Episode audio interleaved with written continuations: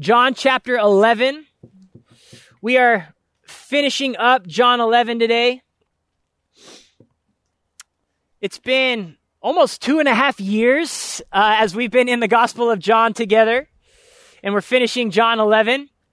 Really is pretty much like our halfway point. We're picking up at the end of the story when Jesus heals Lazarus, and we see the response to the miracle of Jesus. This really is the climax of his public ministry, which is crazy, is right even now the cross is only a few weeks away in the Gospel of John. So we're just a few weeks from the cross, and the book really slows down in the last couple of weeks. So let's read together verse 47 through 57. And I'm reading out of the NASB today because there's a word in there that I really like. The title is expediency and eternity.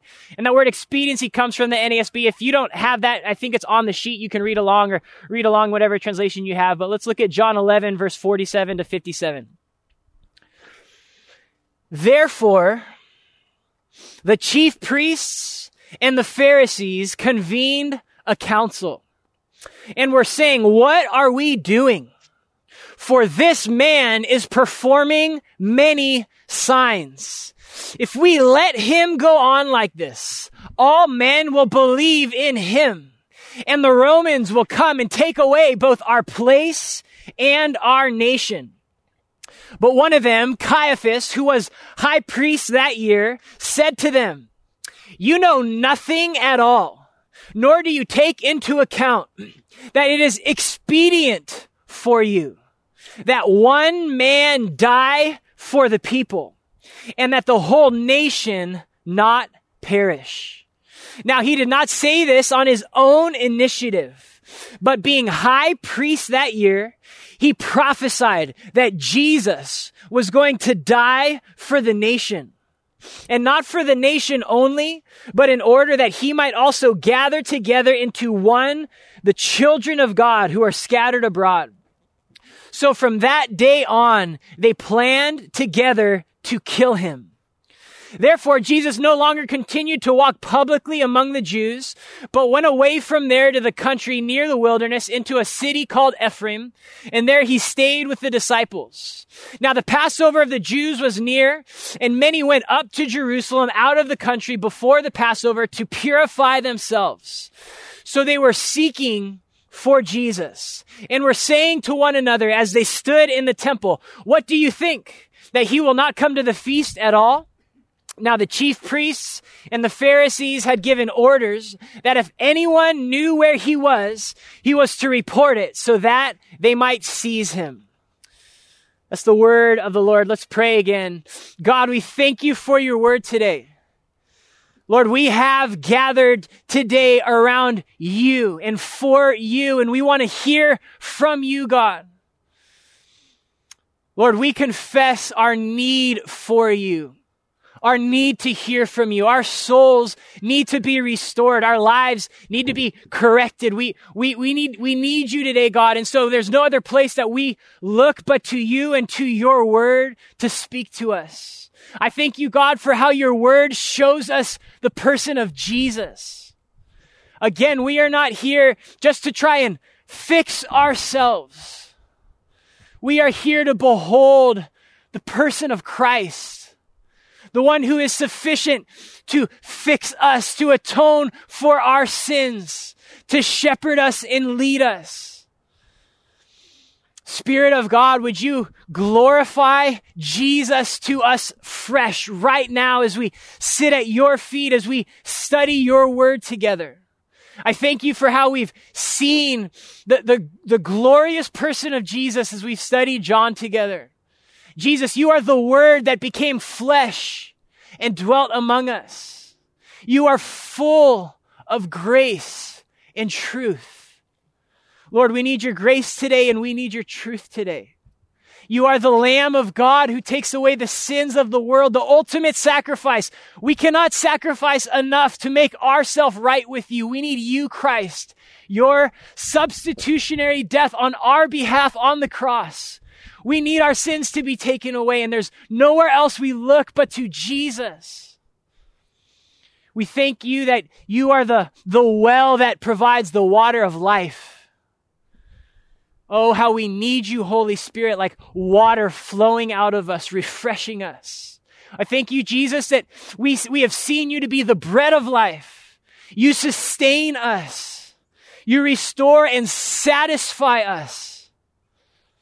You were broken. Your body was broken like a loaf of bread. Every time we take communion to remember you were broken for us to give us life. Jesus, you are the light of the world. Lord, we live in a really dark world, even a dark community. Lord, we all face dark places in our own hearts and lives, and we need your light today. Our community needs the light that is Christ. They need hope right now, and I thank you that we find hope in the person of Jesus. You're the good shepherd, Jesus, who have laid down your life. You lead us and you care for us. You know the way that the way to go, Lord. We, like sheep, we look at even tomorrow or next week or next year, and we don't know what's coming and we don't know which way to go, but you know, Jesus. You are the good shepherd.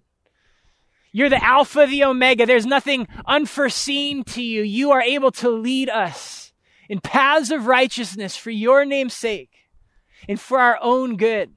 Lord, if there's anyone who's being led right now through the valley of the shadow of death, I pray that they would not fear because you, Jesus, are their shepherd.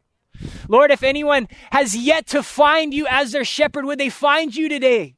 Would you save them, that they would know there is one to be with them, even in the valley of the shadow of death? You're the resurrection and the life. Because of you, Jesus, our souls can find life, can be born again. And we don't need to fear death because we will see you again. As Lazarus saw you again, we will see you again. So we thank you, Lord, for your word and that we get to just behold the person of Jesus. And Lord, as we look at our text this morning, frankly, we get a really bleak picture of humanity in our text. We see the depths of the human heart and the human mind and how we can get so off, how we can hear of or even witness miracles and then turn and rebel against you. So Lord, even as we get this honest look at humanity, would it remind us of our need for you, Jesus? Would it just press us back to Jesus? And would you encourage us, Lord, and as we even worship you as we go, would you fill us again afresh, ready to be lights wherever you've called us to be. Lord, only you can do this. All of our hope is in you. Would you help us now to study your word? Open our eyes and our hearts to behold wonderful things today. And it's in Jesus' name. Amen. Amen. Well, the end of chapter 11, as we said, is really, it's the culmination of the public ministry of Jesus. He just performed his last great miracle before he's going to be crucified. And we see in our text this kind of suspense building. What I love about John is he's a good storyteller. We just saw, like, if it was a book, if it was a novel, we just saw an incredible feat by the hero. He just defeated death. He just called a man out of the grave. We're losing our minds. And then all of a sudden, what we see now is this opposition. We see the powers that be secretly convening to take his life. It's that point in the story where you're enjoying the movie and all of a sudden you see this thing happen and you start to get nervous. You start to get kind of worried and you're like, I think I know how it ends, but I'm nervous right now. I sense this suspense. I see powers that be. I see evil at work planning and plotting against the hero. That's what we see in these final 10 verses of John chapter 11. John is building suspense. He's setting the stage for the cross. Now, before we dive in, I just want to take a moment and think about that pattern for a moment. that as we seek to follow Jesus, have you ever experienced this? You're seeking to follow Jesus and obey him. And as you do that, maybe even you make some sacrifices or you deny some sin or you're really bold about your faith. All of a sudden things get worse. Has that ever happened to you? That's actually a pattern that happens throughout the Bible. Jesus just does this amazing miracle and all of a sudden people are plotting his death. If you were with us right now in the reading plan, we just read of the story of Hezekiah, King Hezekiah, and he's reforming the city of Jerusalem and he's tearing down the idols and he's instituting the Passover again. And everyone's like, wow, this is amazing. And then all of a sudden the king of Assyria comes and surrounds Jerusalem on the heels of his faithfulness. The Bible's very clear that it was like, as he was faithful, things got worse. That's a pattern throughout Scripture. That's a pattern in the life and ministry of Jesus. And that's a pattern for those who want to follow Jesus. If we want a drama-free life, don't follow Jesus. You can set the cross down and go have your drama-free life. The Bible calls it the wide, easy way. But if we are to follow Christ, we're following a man who had people plotting his murder. That's who we follow. That's our hero. That's our role model. That's the person we want to be like. And so as we seek to follow Jesus, it will often, that obedience, that resolve will often make things a little bit complicated. And so we see that happening in the ministry of Jesus. Now, we're going to break up our text in just three headings to follow along. First, we're going to see the plans of man in verses 47 to 50. Then we'll see the providence of God in verses 51 to 54. And then we close with a gospel reminder in verses 55 to 57. So let's look first at the plans of man. Let's kind of read through these verses 47 through 50 again together. And let's notice a few things. Verse 47, therefore, as a response to Christ's miracle, therefore, the chief priests and the Pharisees convened a council. Now, I want to point something out here. This council was often referred to as the Sanhedrin. It was essentially the Supreme Court of the Jews in that land. And they were the highest authorities of the Jews. Under Rome, Rome occupied the people of Israel. They allowed this Sanhedrin to kind of rule the internal affairs, if you will. And it was made up of chief priests, which were generally Sadducees, which means they were the theological liberals, and the Pharisees, which were the theological conservatives. Now, these two groups didn't really get along, but they found common ground in opposing Jesus. And so these two groups that normally don't get along well, they come together in opposition to Jesus. And they were saying, verse 47, what are we doing? For this man is performing many signs. Verse 48, if we let him go on like this, all men will believe in him, and the Romans will come and take away both our place and our nation. Now, I just want to point something out here. They're not even denying the supernatural work of Jesus. They're not saying he's claiming to do this, he's claiming to do that. They're saying he's raising people from the dead. He is doing incredible miracles. They're acknowledging the legitimacy of his ministry, and yet at the very same time, they are plotting how to stop it. This right here is an honest look at the human heart. Often we have maybe been tempted to pray, or people say, man, if I only see a miracle with my own eyes, then I'll believe. Often skeptics say, if I just see one miracle, then I would believe. We have the best proof of the foolishness of that type of thinking here. These men heard and saw the living person of Jesus. And what is their response? Rejection. That's an honest look at the human heart. We've ever since maybe the Enlightenment for a few hundred years as society, we generally like to think that people are good. I'm a good person. All people need is the right environment, the right systems, the right education, and then you just let them flourish. But the Bible has a different portrait of humanity. Genesis 6 tells us the intention of our hearts are always evil continually. How's that for I'm a good person? Jeremiah 17, our hearts are deceitful. They're desperately sick. We can't even trust our own good intentions. Yeah, I didn't mean to do it. We can't even trust our own hearts. The Bible is honest with the condition of fallen humanity. These people are watching. They just heard firsthand, or they're hearing reports of a man who came out of the grave, and they don't believe it. There's this parable in Luke, I forget what chapter, maybe 11, of the rich man and Lazarus. And they both die, and Lazarus goes to heaven, and the rich man goes to hell. And the rich man is pleading with Abraham in this parable, and he says, please, let me just go warn my brothers. Let me just go tell them to repent and believe in God, because this is miserable in hell. And do you know what he says? He says, they have Moses and the prophets. He says, if they don't believe what the scriptures say, even if someone rises from the dead, they won't believe. That's a picture of the human heart, how our unbelief goes all the way down. If we just saw heaven open up and Jesus was to descend, people would still reject him. That's amazing. It's hard to believe, and yet here it is in our text.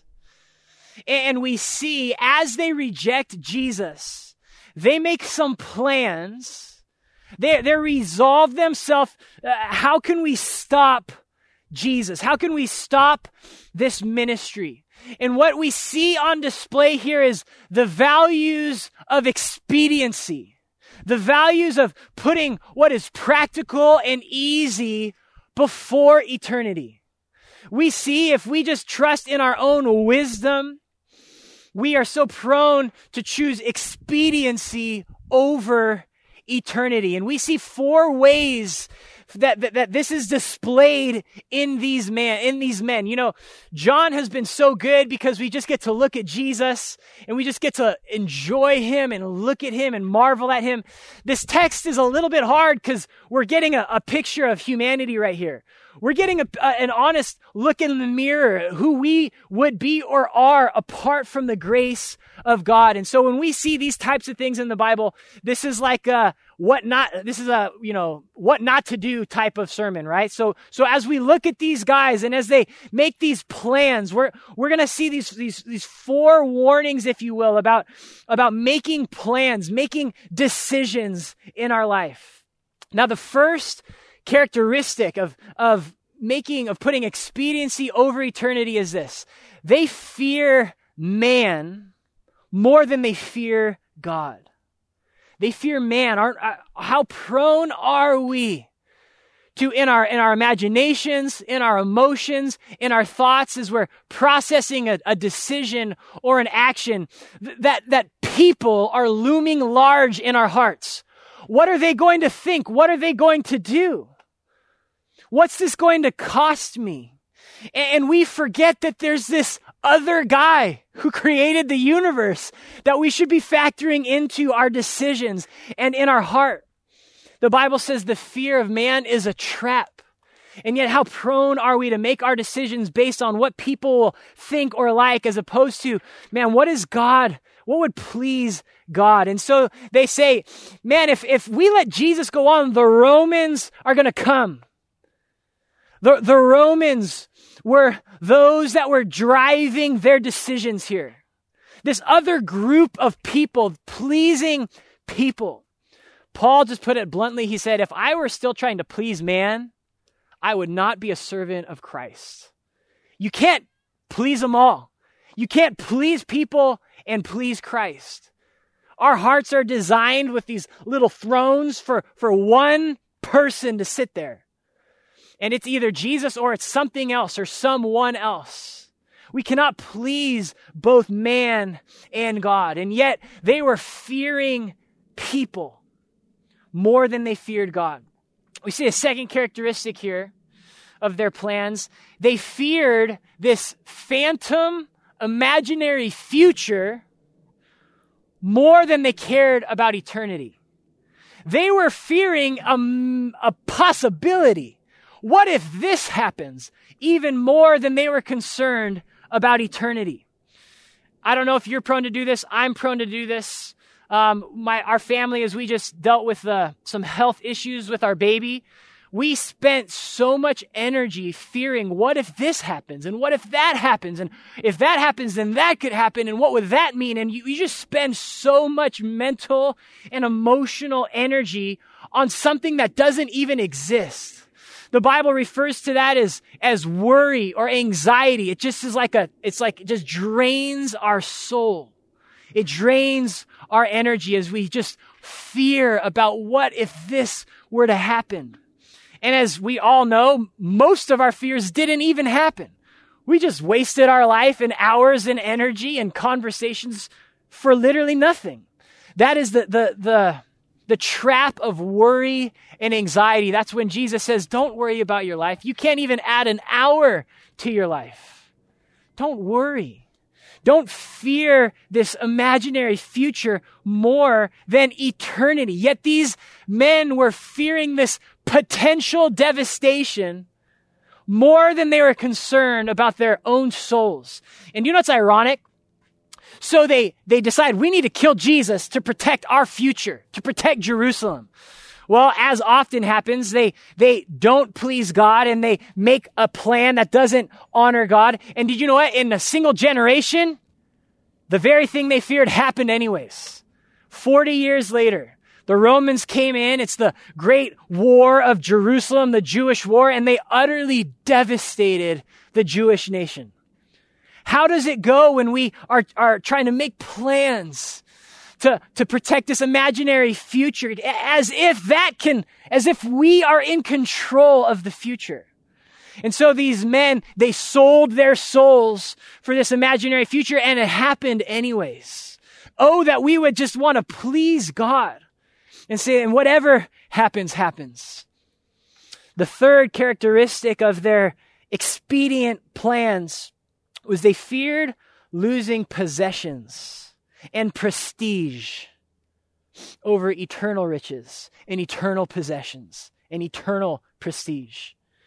They feared the Romans will come, they'll take away our place, our nation. They're referring to the temple and their positions of power in the temple. Here they are protecting their physical possessions. They're allowing their possessions to determine what decisions they are going to make.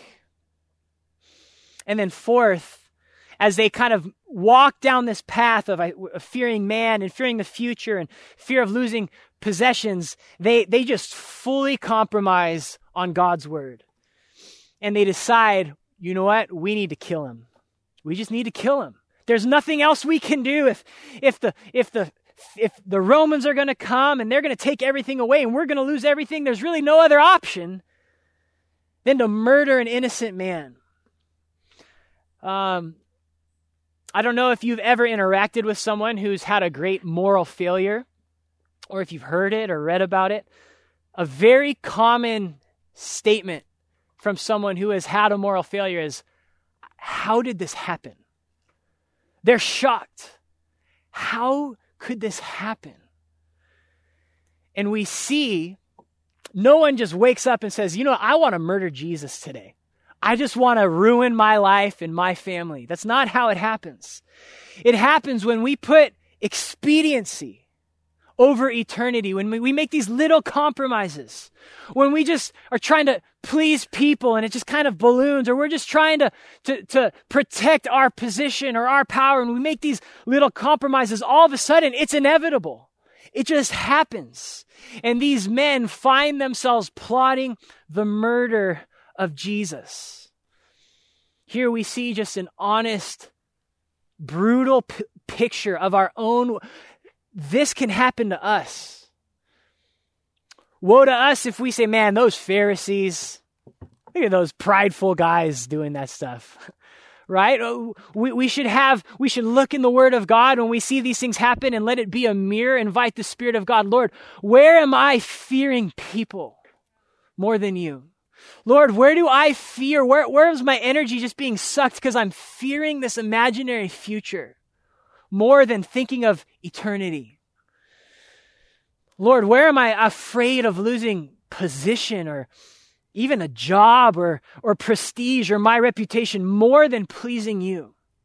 Lord, where am I just making just outright compromises to your word? We see that the tendency to be expedient rather than think of eternity. But secondly, and incredibly, there's even good news in this text. We see next the providence of God. The providence of God. Let's look through verses 51 through 54.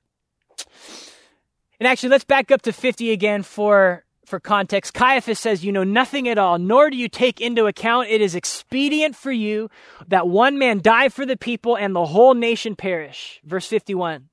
Now he did not say this on his own initiative, but being high priest that year, he prophesied that Jesus was going to die for the nation. And not for the nation only, but in order that he might gather together into one the children of God who are scattered abroad. Verse 53, so from that day on, they planned together to kill him. Now we see this masterpiece of God as people plot against Jesus, as the very high priest is proclaiming a plan to murder the Son of God. We see this phenomenon called providence. Providence is another word of referring to the sovereign working of God in society, in humanity. His sovereignty even over people who aren't saved, even over people who are intentionally pushing up against the plans of God. As this man said, essentially, let's kill Jesus. God, in his miraculous providence, it's beyond our understanding. God so directs the words that are coming out of his mouth to be a prophecy of the substitutionary sacrificial death of Jesus. That's mind-boggling. As a man is in the act of shaking his fists at God, God uses those very shaking fists to glorify his Son. This is something we see from the beginning to the end of Scripture, the providential hand of God, even as people intend things for evil. We see it in Genesis 50, and Joseph and his brothers intended evil for him.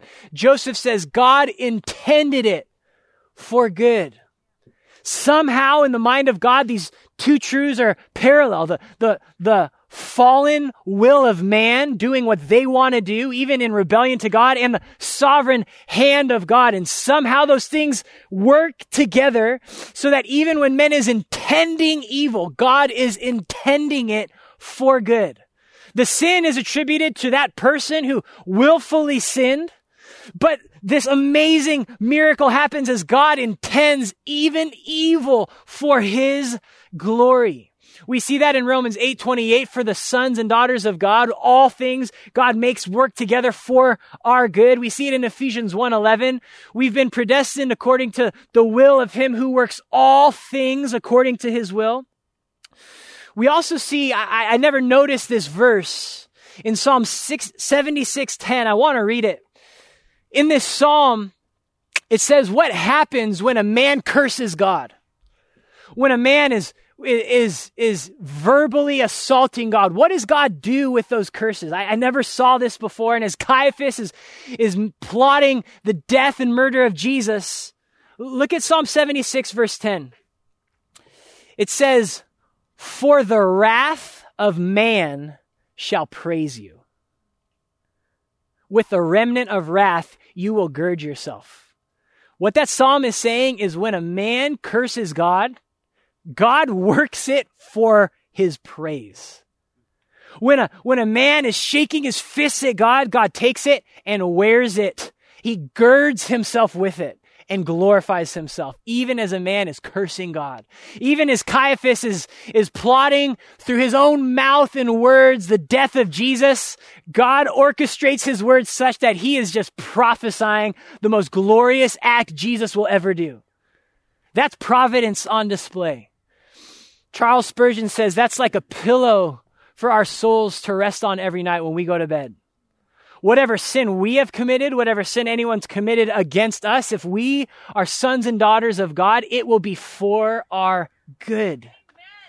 It's too much to take in. It's too much to fathom. We see the providential hand of God. We see this on a macro scale as leaders such as Caiaphas, rulers, as rulers and governors such as Pilate, are orchestrating evil things. We see all these evil actions by people who are important. They bring about the very death of Christ. We also see it on a micro level in our own lives, in our own even mistakes or the things that happen to us. God works all things according to the counsel and purpose of his will.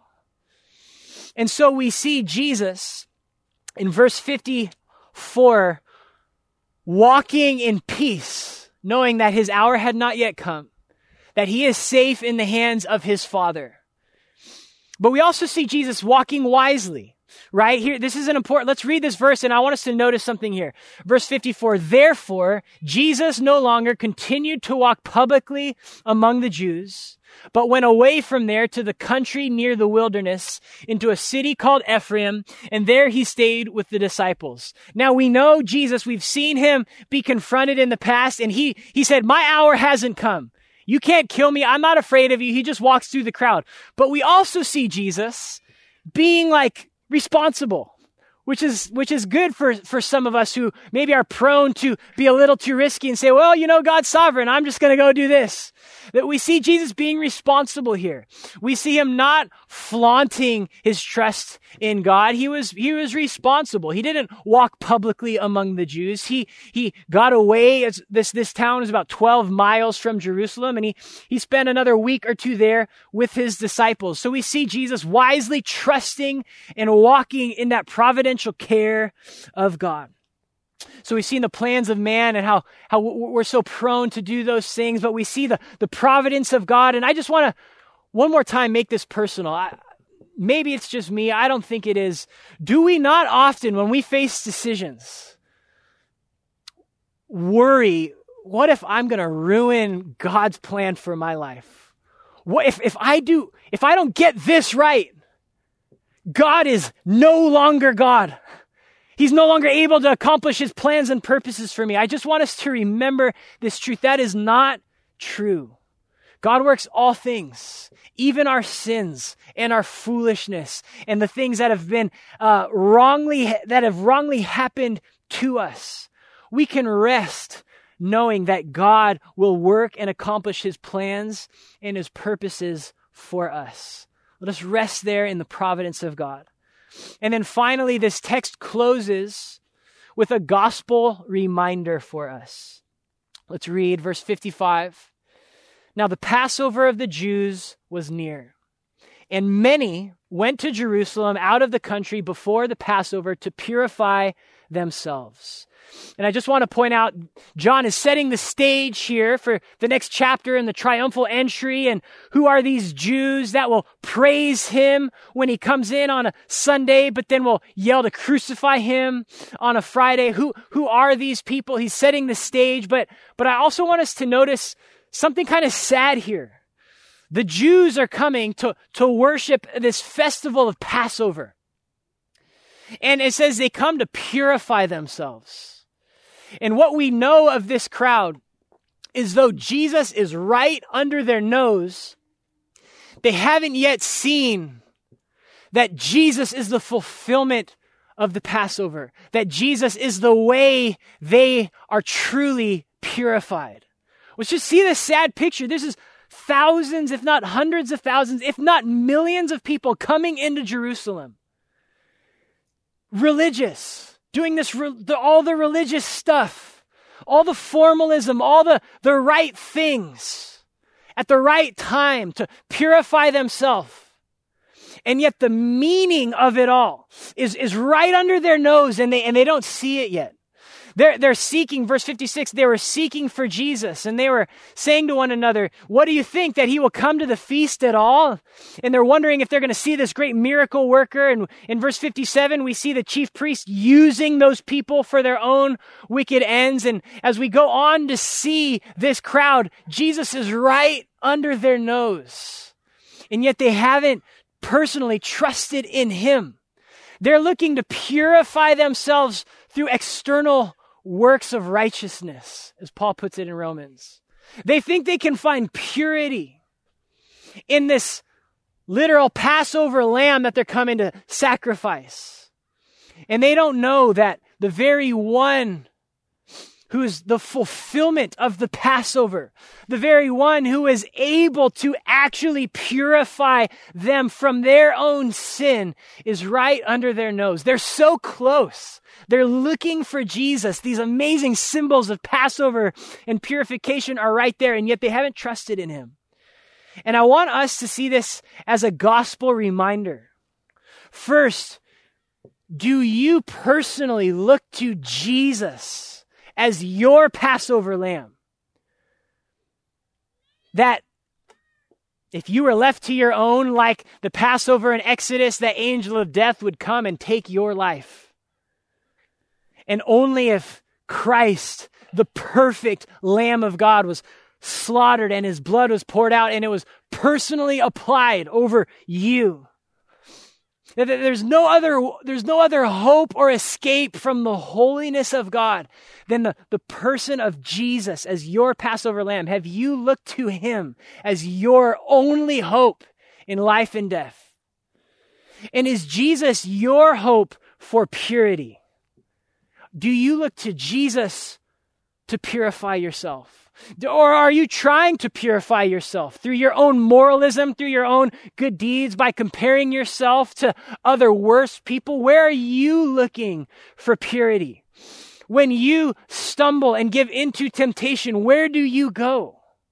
What do you look for to purify yourself? Do you just numb it out and try and go somewhere else and don't think about it? Do you try to just go serve someone and feel better about yourself? Or do you look to Jesus, who's the only one who is able to purify you from your sins? Do you look to Jesus? And then secondly, let this be a gospel reminder that there are so many people literally within the sound of my voice who don't have Christ, who have not found him as their Passover lamb and their purity. Would we see these types of people? Jesus is right under their nose. There's Christians right under their nose. And they're longing to feel pure, and they're longing to do these rituals to feel better and whole. And yet the gospel is right under their nose. Oh, that we would be a church that is in love, burdened for the lost, and able to say, there is purity, there is hope from the holiness of God. His wrath will pass over you. You need not fear death. You can find purity in the person and work of Jesus. That we would be people who have compassion and are willing to speak the gospel to those in our own lives, homes, neighborhoods, jobs, and communities. So Lord, I just want to ask you right now to do that. Lord, if there is anyone here who is yet to look to Christ as their Passover lamb, as their purity, would they know, Jesus, that you love them and you came and you died, that if they personally would look to you, that they would be forgiven. The wrath of God would be passed over them and that they could have life in Jesus. And Lord, for those who have trusted in you, again, would that never grow old of what Christ has done for us, for me personally? And would it move us and stir us in compassion to share Christ with those who have yet to find hope in him. Lord, I pray for those of us who really need a reminder of your providence today, that no matter what the rest of 2020 brings and what 2021 may bring, and no matter what we are facing, Lord, that you are working it for their good.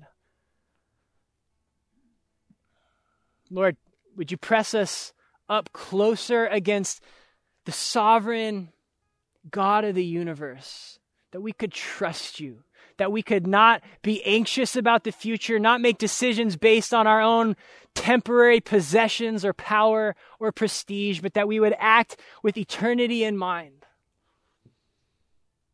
Lord, I thank you for this time to gather around Jesus, to remember who you are and what you have done. Spirit of God, I ask that you would move even now as we worship you. I ask, Lord, that if there are any sins in our own life, that right now we would make this opportunity to confess our sin to you and find an advocate in Christ. Lord, would we worship you and trust you if there are areas of anxiety or fear that are governing our decisions and our actions? Would we repent of those things, and would we worship you, God?